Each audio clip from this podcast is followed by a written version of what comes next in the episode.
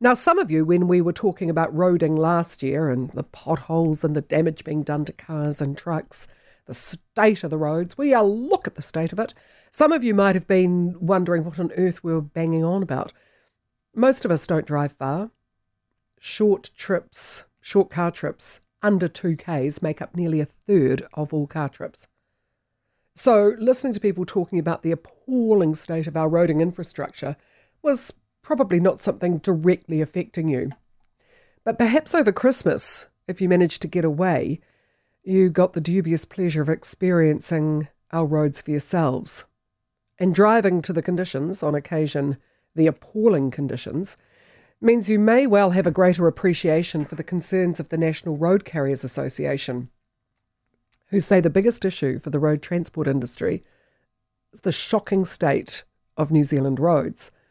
According to Justin Tighe-Umbers, our road maintenance is getting worse every year as maintenance continues to fall behind. Less than half of the maintenance needed on our network is being carried out each year.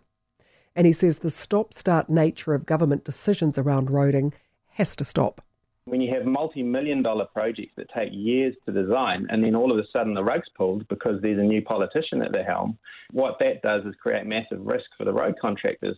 They're smart. They see that risk in New Zealand to the way we're structured and set up, and they build that risk into the cost of their contracts. So if they get the rug pulled, they're not left carrying the can. We all end up paying for that.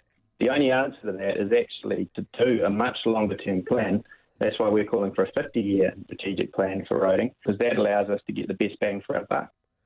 Absolutely. A 50 year plan would be fantastic, one that couldn't be hijacked by ideology or um, some blue sky thinking. 93% of our goods are delivered by truck, and you can talk all you like about how that needs to change. This is what's happening right now. You want your bread, you want your milk, you want your chicken, you want your furniture, basically you want anything that makes your life a life, a lifestyle, it's delivered by truck. And while we have that level of goods being delivered on the road, and while we have this level of degradation on our roads, it's costing you and me. When the trucking companies have to repair their trucks because of appalling potholes, they don't wear that themselves. They pass on that cost. And so we all have to pay for the degradation of our roads. To be fair, it's not all about the government or successive governments. Doug Wilson's a director of the Transportation Research Centre, and he says that New Zealand is a large landmass that isn't particularly easy to traverse, that we have difficult geological materials that are quite young.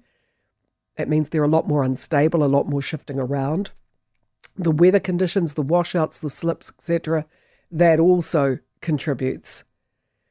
But he does point out that we have 94,000 kilometres of road network. And he says we've probably sealed far too much of that network. A lot of gravel roads were sealed as a political decision because you had small communities that had very good ginger groups and lobby groups. And a decision was made in the 70s or 80s to seal those roads when they were never going to be economic. However, that was then, this is now. What's the solution? There are competing demands for a limited amount of money collected from the taxpayer, but I would argue that while we have inflation out of control, while 93% of what you and I need is delivered by truck, then the roads are a priority. And certainly Chris Hipkins needs to prioritise fixing our roads. A road plan for you, if you like, a road map for Chris Hipkins to success. The very first step would be prioritise fixing our roads.